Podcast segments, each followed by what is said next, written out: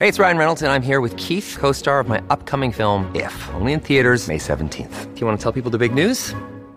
All right, I'll do it. Sign up now and you'll get unlimited for $15 a month in six months of Paramount Plus Essential Plan on us. Mintmobile.com slash switch. Upfront payment of $45 equivalent to $15 per month. Unlimited over 40 gigabytes per month. Face lower speeds. Videos at 480p. Active Mint customers by 531.24 get six months of Paramount Plus Essential Plan. Auto renews after six months. Offer ends May 31st, 2024. Separate Paramount Plus registration required. Terms and conditions apply if rated PG.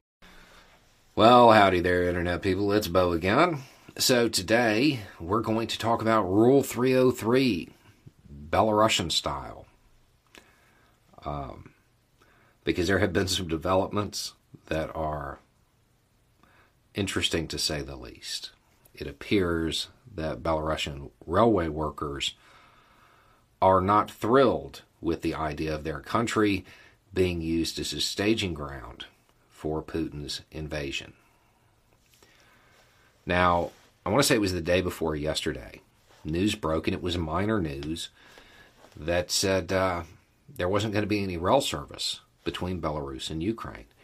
This was good news because it slows down Russian supplies. When the news broke, it sounded as though it would be temporary and that the trains just weren't running on time.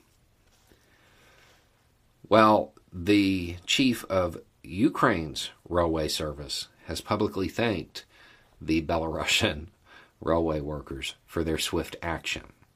And while he said he wouldn't go into detail, he did confirm that some of the tracks are in, quote, poor condition. um, it, it appears as though the railway workers there decided that they had the means at hand and the responsibility to act.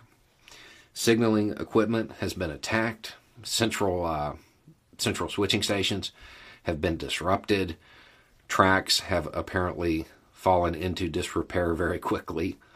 Um, and all of this has completely severed all, all, all rail traffic between Belarus and Ukraine.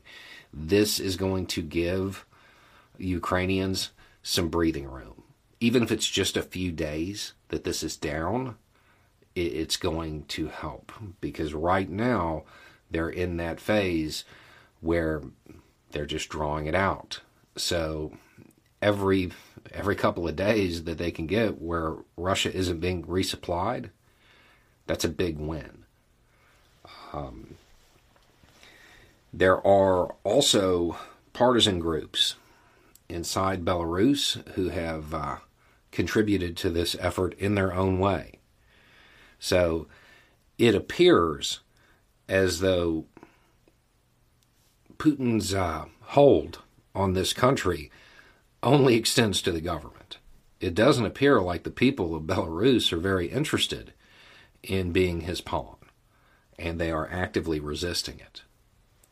Um, if this keeps up, if they can shut down rail traffic for any extended period, this is going to matter a lot.